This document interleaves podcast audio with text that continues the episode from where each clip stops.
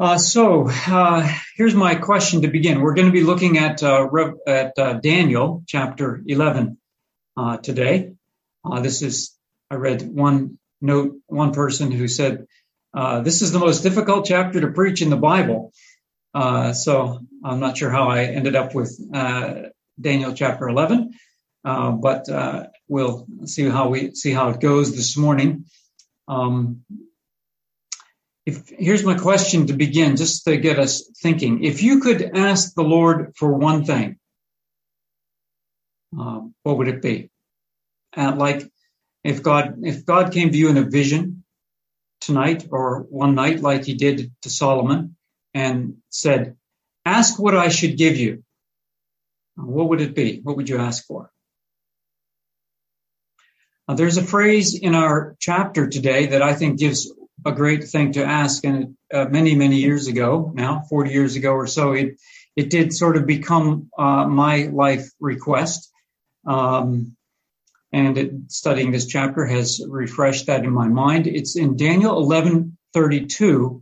Uh, we read this, uh, and we'll come to this again in the chapter, but it says, the people who know their God shall stand firm and take action. There are some people who know their God. Uh, and to know God, that is, I think, a real worthy life goal. Remember, Moses uh, prayed, he pleaded with the Lord, show me your ways that I may know you in order to find favor in your sight. Paul, uh, you remember how he prayed, show me your, I'm sorry, how he uh, counted everything as loss compared to what? The surpassing worth of knowing Christ Jesus, my Lord, knowing his Lord.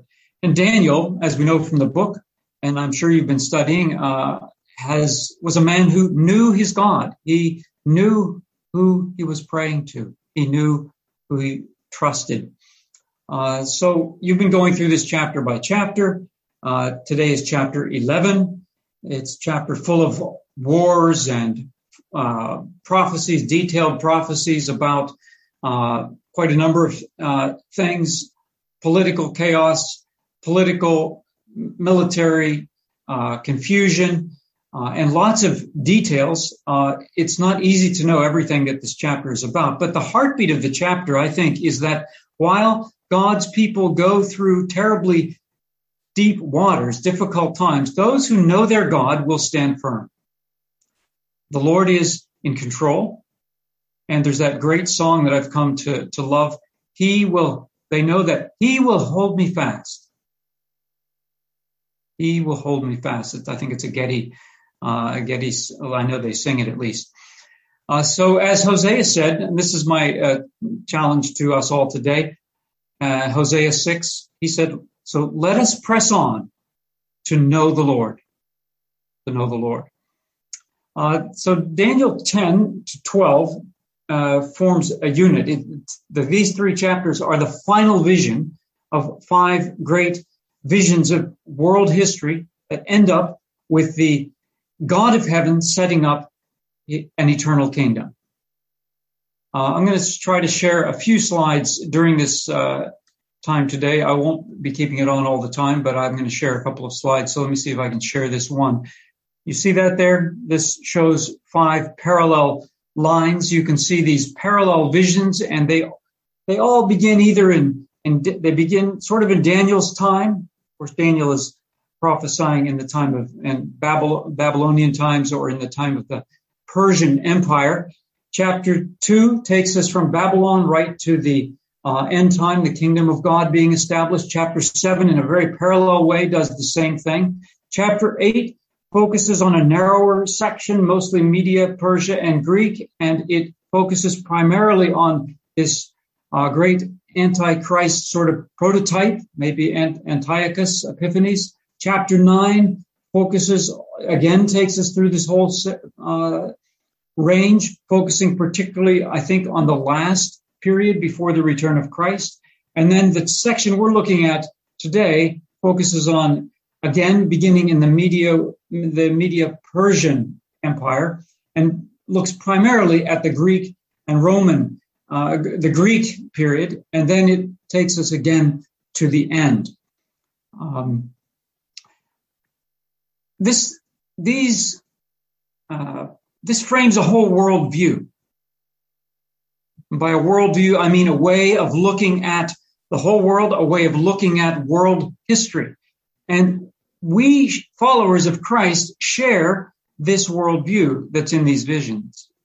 Uh, it's, and we know that because we share it because Christ taught his disciples. He referred to Daniel the prophet.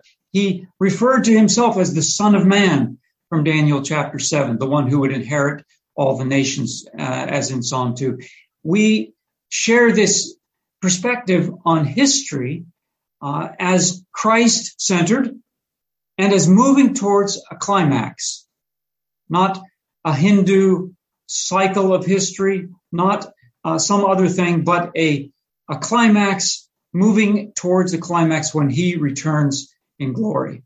And these uh, visions particularly focus, if I move to another slide here just to add something to this, you can see at the bottom of the slide, these visions of Daniel focus particularly on certain crises in Jerusalem.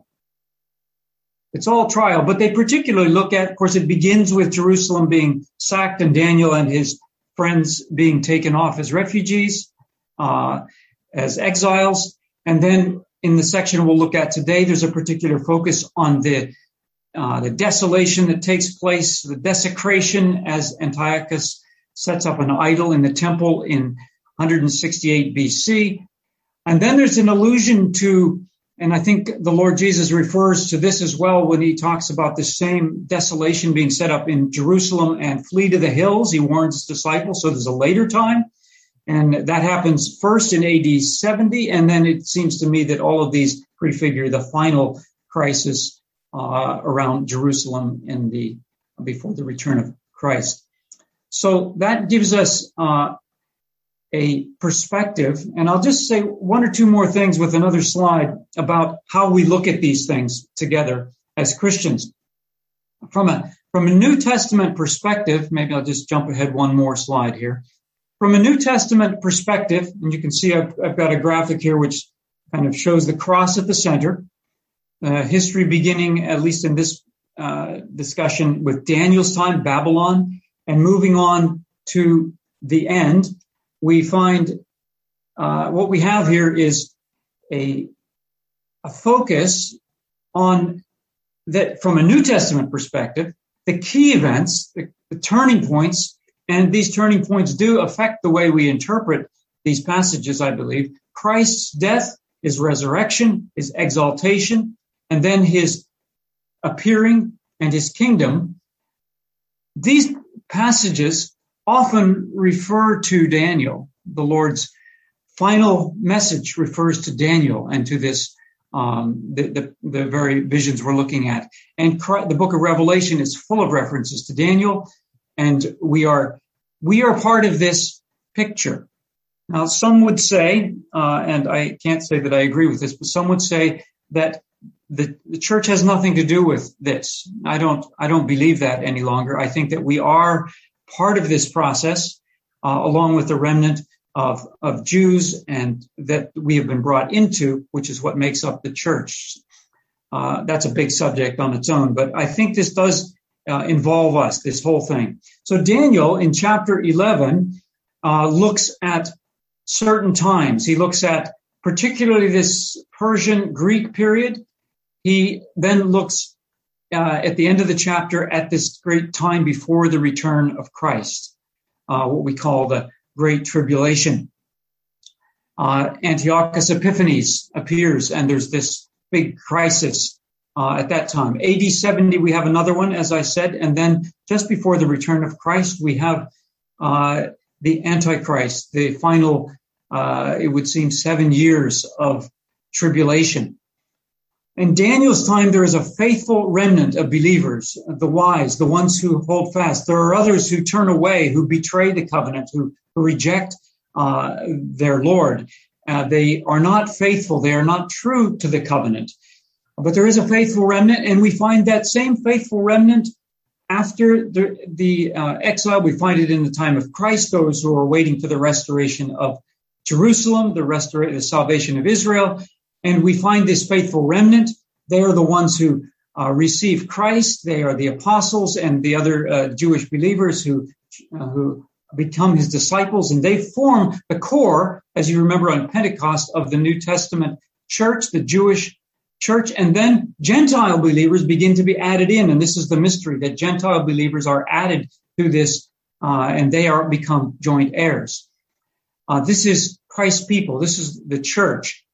Uh, and we are warned about the end times continually, and often in the language of Daniel. So I'll stop sharing there, and we'll, uh, I have one or two more diagrams to go back to later. But Uh, so according to our Lord Jesus, Daniel foretold both events that were future to him. That is, I don't accept the uh, sort of more liberal, uh, uh, naturalistic, uh, anti-miraculous dating of Daniel, which puts it after these events.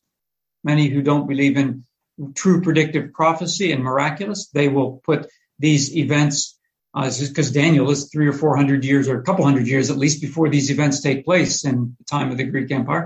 But we believe, I believe, that these are predictive prophecy, and that's the way the Lord Jesus took them. Uh, Daniel's final vision, as I said, takes us uh, to, is in chapters ten to twelve. Chapter eleven that we're looking at today is the main content. It's a, it's a word given by an angel, uh, and it is the content of the, the message.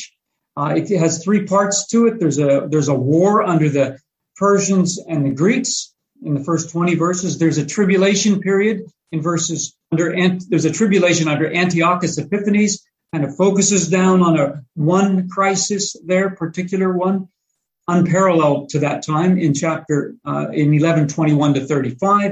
And then there is a final tribulation under Antichrist that is alluded to and probably specifically predicted in the final verses thirty-six to forty-five. And my question is, what these, what do these eras teach us today about knowing God? That's, that's the way I'm trying to look at this. I don't want to just talk about prophecy, but think about what this means to us today. So, uh, war under the Persians and, uh, the Persian and Greek kings, it actually begins in chapter ten. Daniel has been praying and humbling himself as he's been seeking to understand. He sees a vision of this mighty figure. You looked at that last week, I imagine. And an angel is then sent to strengthen him and to reveal a message. He says in chapter, in verse twelve, "Fear not, Daniel, from the, for from the first day you set your heart to understand and humbled yourself before your God." And that, by the way, is how we know God, by humbling ourselves before God, by setting our hearts to understand, to know him, seeking, praying, desiring to know and follow him. Uh, from that first day, your words have been heard, and I have come because of your words, although he was delayed, as you looked at last week. So this is the attitude that God delights in, this uh, setting of the heart to understand, to know, to grow, and humbling ourselves before God. The first thing that we look at, we find then, and it kind of begins in verse fifteen is, uh, and goes on into the next chapter, is uh, a picture of what is going on behind these warring kingdoms. And I'm sure you talked about that last week. The angel says, "The prince of the kingdom of Persia," which is a spiritual power, "withstood me," uh, the angel, perhaps Gabriel or one like him, uh, "for twenty-one days. But Michael, one of the chief princes," that is a, a demonic priest, I'm sorry, not Michael. Michael, one of the chief angels, the archangel, "came to help me, for I was left there with the kings of Persia." So you have angelic or demonic forces with behind uh, these uh, political kings. "And I came to make you understand what is to happen to your people in the latter days. For the vision is for days yet to come," yet to come for Daniel. And I think parts of it are yet to come for us. And he says that, "I'm going to tell you what is in the book of truth," in verse twenty-one. There's a revelation of events of the latter days that he's giving here, ultimately concluded only with the coming of Christ. And Uh, it's called the Book of Truth. It's a it's full of warring kings and intrigue and and plots, huge military campaigns, massive loss of life, uh, international crises, uh, refugees, suffering. Not altogether unfamiliar to us. Uh, but behind the scenes, as they are today, are spiritual powers. The Prince of, Prince of Persia withstood me. And he goes on to talk about this in, in, the, in the last verses. Now I will return to fight against the Prince of Persia. And when I go out, behold, the Prince of Greece will come. There's none who contends by my side except these, except Michael, your prince. And then in chapter eleven, as we begin that section, it's, as for me, in the first year of Darius the Mede, I stood up to confirm and strengthen him. So we find this uh, satanic and angelic warfare under God's mysterious providence. Why he does it this way, we do not know, but he does. We ask, why is there so much chaos, political nonsense, so many unbelievable wars, and so much persecution? Why? Well, it's not simply political stupidity. Behind it is demonic rule and angelic powers contending with them. Remember, we have to remember that as we as we read the news, we have to remember that we do not war against, we do not wrestle with flesh and blood. Our enemies are not the political parties or whatever else it might be. Our enemies are spiritual, and we can only deal with them spiritually. So as we move into verses three through twenty, and we're not going to read these, uh, these verses tell the story in, in advance. forty-five verses or forty-four verses, starting at verse two and three, of detailed prophecy, kings, intrigue, battles, back and forth across the Holy Land. Uh, to follow it all and know what all the events are prophesied is, is not easy. I have a, a detailed chart, which I just uploaded to the chat section. Or if you can't get it from there, I can uh, send it to you if you're interested. This is based on a number of commentaries. So it begins with Alexander's great empire, uh, which destroys the Persian Empire.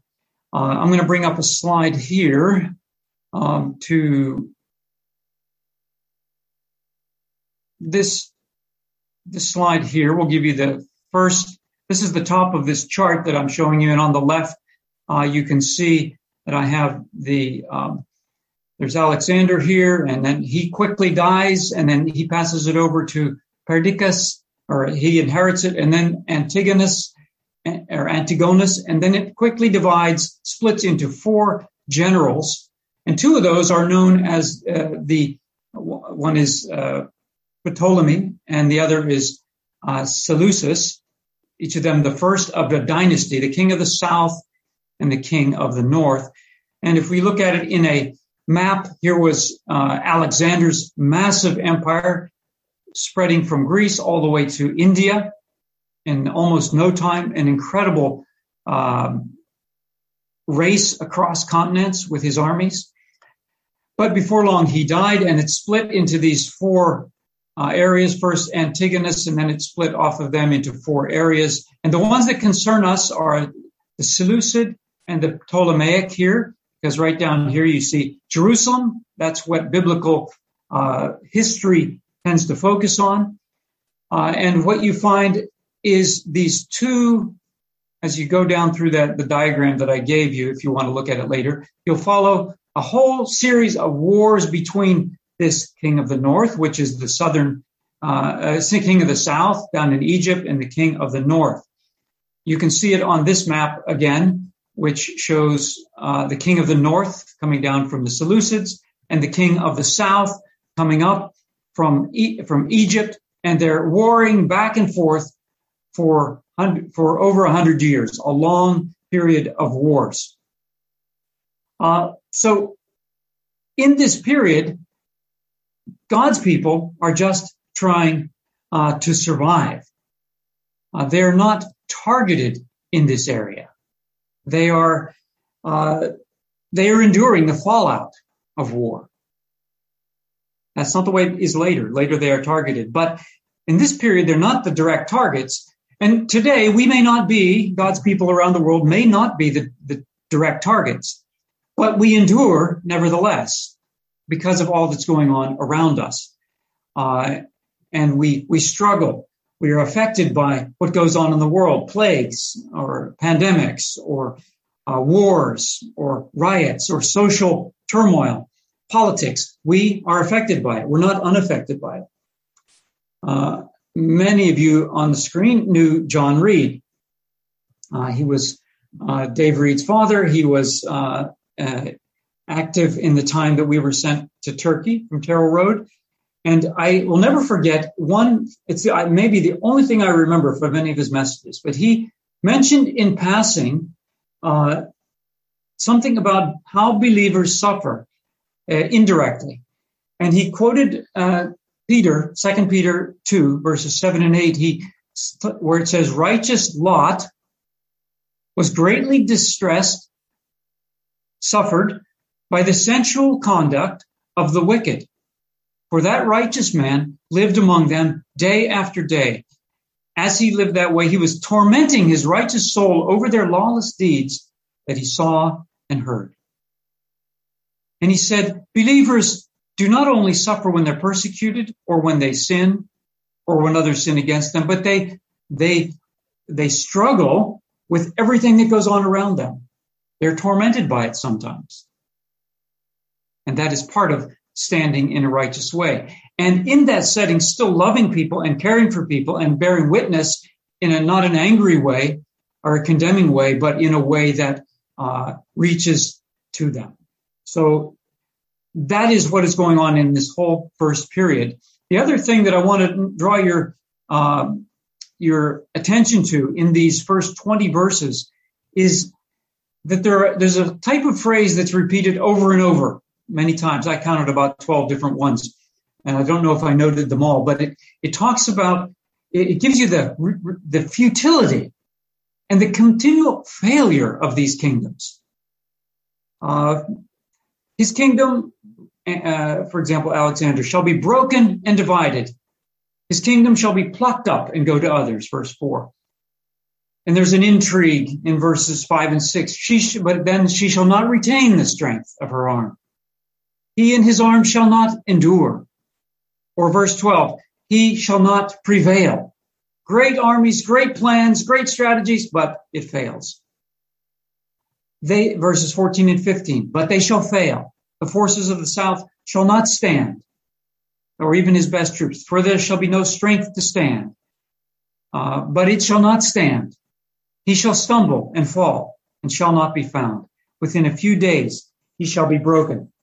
And at the very end of the whole passage that talks about uh, Antichrist, yet he shall come to his end with none to help him. And what's it tell us? It, ta- it tells us the futility of wars and human efforts to build nations even at times. It's not that we sh- there shouldn't be good efforts to do so, but ultimately human governments cannot build a permanent order. The best efforts at these solutions fail. Just look at the way twenty years after, after twenty years of the U S in Afghanistan this week. I'm sure you're watching the news. Uh, whatever you might think about how things have been done, the attempts to build a nation failed. And we are seeing a flood of refugees around the world. It's an old story. It's not new. Um, massive military power, but ultimately unable to succeed in doing that. These nations are like a restless ocean, and you see that all the way through this passage. Uh, we need to remember who we are and seek spiritual help and pray. When we come to verse twenty-one, then, we shift gears. And this is the second section. This is tribulation under Antiochus or Antiochus. Uh, whose center was in Antioch, uh, the city named after this dynasty. And verse twenty-one sets the scene, and I'm not going to read the whole passage again. In his place, that is in the place of uh, Antiochus and Antiochus the Great, his father, uh, shall arise a contemptible person to whom royal majesty has not been given. He shall come without in without warning and obtain kingdom by flatteries. He's called, and if you read through the passage, you pick up what sort of a person he was: a contemptible, detestable, deceitful leader, speaking lies.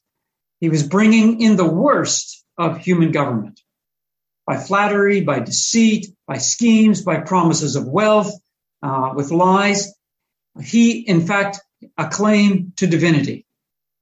Anti- Ant- Antiochus Epiphanes, the appearance of God. And he was the first Seleucid king to record his claim of divinity on the coins of his kingdom. Uh, he, to- he chose this title, God Manifest. Uh, but he was also mocked because of his eccentric and bizarre behavior. He was sometimes parodied as Epimenes, that is, madman. Uh, so he was powerful. He was effective in many ways, and yet he uh, ultimately was a uh, wicked ruler. And when he was thwarted, when he was put down by the Romans and hindered, he turned against the people of Israel. He uh, attacked the, the the holy city. Uh, he took action, it says in verse thirty. He's enraged. He takes action against the holy covenant, and forces from him uh, shall appear, and he profanes the temple and the fortress, and he takes away the regular burnt offering. He tries to abolish uh, the uh, Mosaic religion, and he sets up an idol in the temple that makes desolate. And here, in these verses, you find a direct targeting of God's people. Uh, and this also happens in our time. I'm not going into the details, but just to draw one lesson from it for today, uh, this happens today. My son-in-law, Kevin, was he just told me last night when we came back from uh, a trip, he said, uh, Dad, I was on Friday, I went to a prayer meeting uh At, nearby here in a church, which was prayer for the persecuted church. And he said, I came away uh, almost overwhelmed with the degree of suffering going on uh, of God's people around the world in, in China and Iran and uh, Africa and all around the world. And they prayed for all of these uh, over an hour's time. Um, and there's no promise that it will not come to the West as well. In fact, there's every um, indication that, that Christians are more and more marginalized and seen as those who are, as they were called in the Roman day, haters of the of the world, haters of the people. And that's it will not be a surprise if people who stand for righteousness and God's ways are again uh, called that way. And why is it happening? Satanic, demonically empowered, hatred of God's covenant people and the covenant. He defiles the temple. He sets up an idol. He stops the sacrifices. He forces the Jews to break the law. And it's only the, the rebellion of the, the, uh, of the Maccabees, uh, Judas Maccabeus, uh, Judah Maccabeus, and the others who are able to finally overthrow this. And I think this is my perspective on how this works out for us today. We have been joined to this remnant of Israel by means of what is called the new covenant made with Israel and with Judah.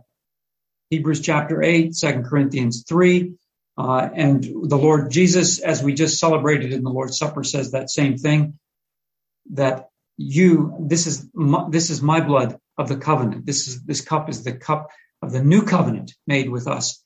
And so we become, along with him, as he warned his uh, first disciples, we are now the object of the hatred of uh, God's people. Uh, Psalm two, John fifteen, many other places. So let's not be surprised. Don't expect to be loved by the world or favored by its rulers. Uh, it's not to be expected. So who stands? Who makes it? Well, verse thirty-two. He shall seduce with flattery those who violate the covenant, but the people who know their God shall stand firm and take action. And the wise among the people, and let's seek this wisdom. Let's seek to be wise in this way. The wise among the people who know God, who fear God, will take action. They shall make many understand, though for some days they shall stumble. They go through dark waters, and some of the wise stumble. But in verse thirty-five, this is un- for a time only, for a time. Until the time of the end, it awaits the appointed time. And why? So that they may be refined, purified, and made white. People who know their God, what do they know about God? Well, if I were to ask you now, uh, and we won't do it since it's not really an interactive session, but if I were to ask you, if you know God, who is this God? What have you learned about God in the book of Daniel? Well, you could list things. He's the God of heaven. He's the living God. He's the God who answers prayer. He's the God who reveals mysteries. He's the God who rules and sets up and puts down rulers. He's the God who sets the times and the seasons, who determines. He's the God of the, the Shadrachs, the Meshachs, the Abednegos of his people. The God of Daniel. And he is the God and Father of our Lord Jesus Christ. He is our God. And we should set our hearts to know him, to humble ourselves, and to seek to understand his ways. And he will allow difficulties and trials to refine us and purify us, but he is faithful. So I'll just conclude with the section, uh, and we're not going, again, going to read the whole section, just a couple of verses from the final verses, and concluding with the first uh, verses of chapter twelve, just to touch, to tie it together. I think that the final verses in the chapter, beginning in verse thirty-six, refer to uh, Antichrist. There's a king who does as he wills. He exalts himself. And this is the language that Revelation chapter thirteen and uh, Paul in Second Corinthians, uh, Second Thessalonians two uh, allude to. He shall magnify himself above all of, any, of every God. He puts himself in the place of God. He speaks astonishing things against the God of gods. And he shall prosper till the indignation is accomplished. For what is decreed shall be done. He shall pay no attention to the gods of his fathers, Or, or to the one beloved by women. He shall not pay attention to any other God. He shall magnify himself above all. He shall honor the God of fortresses instead of these. Uh, we don't have time to think about it all, but they take us to Antichrist. They take us to the one whom Christ will destroy by his coming at the end of the great tribulation period. And what does he do? He offers security to people who will pledge allegiance to him. That's what he does. And if you reject that, you will be killed. The details are obscure in Daniel uh, eleven, but we see that they are centered on Israel and on Palestine, on the glorious land, it's called, the, the glorious holy mountain, clearly the end times. And the first verses of chapter twelve uh, make this clear. For at that time shall arise Michael, takes us to Revelation chapter twelve, The, a, a war in heaven, Michael standing up, who has charge of your people, uh, the people of Israel, but the faithful of the people. And I believe we're linked with those people, and in, in, that's the church. Uh, and there shall be a time of trouble, such as has never been since there was a nation until that time. And the Lord Jesus, of course, refers to that. And many who sleep in the dust of the earth shall awake. We come to the resurrection. So this is the end time, some to everlasting life and some to shame and everlasting contempt. So we find ourselves at the great tribulation, at Christ's return, at the resurrection of the dead. And Jim will explain this to you next week. Um, the conclusion is verse three. And this takes us back again to this same call that I'd like to leave with you. Those who are wise, it's the same group, those who know their God, those who are wise shall shine like the brightness of the sky, and those who turn many to righteousness like the stars forever and ever. Lord Jesus in his parable of the tares makes this same thing. The, the righteous will shine like the, the sun in the kingdom of their Father. Uh, this is our calling. Uh, those who know God will seek uh, this wisdom. They will seek to turn others to righteousness. They will seek to give other, others understanding to others. Uh, they will seek to bear, as Daniel did, respectful, true, unflinching witness to the God of heaven, and now to our risen Lord Jesus Christ, who is coming to establish his kingdom. Uh, that's our calling. Let's just pray together. Lord, we thank you. We praise you uh, for your insight, and we acknowledge that we understand very little, and we continue to ask you for understanding.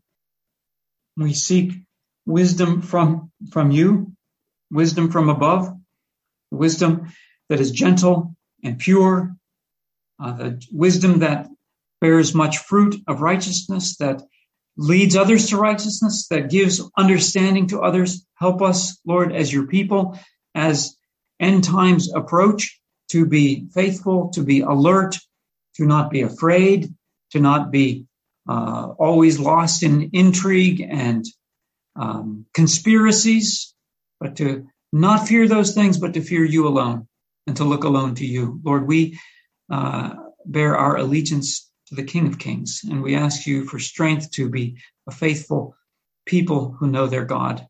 In Jesus' name, amen.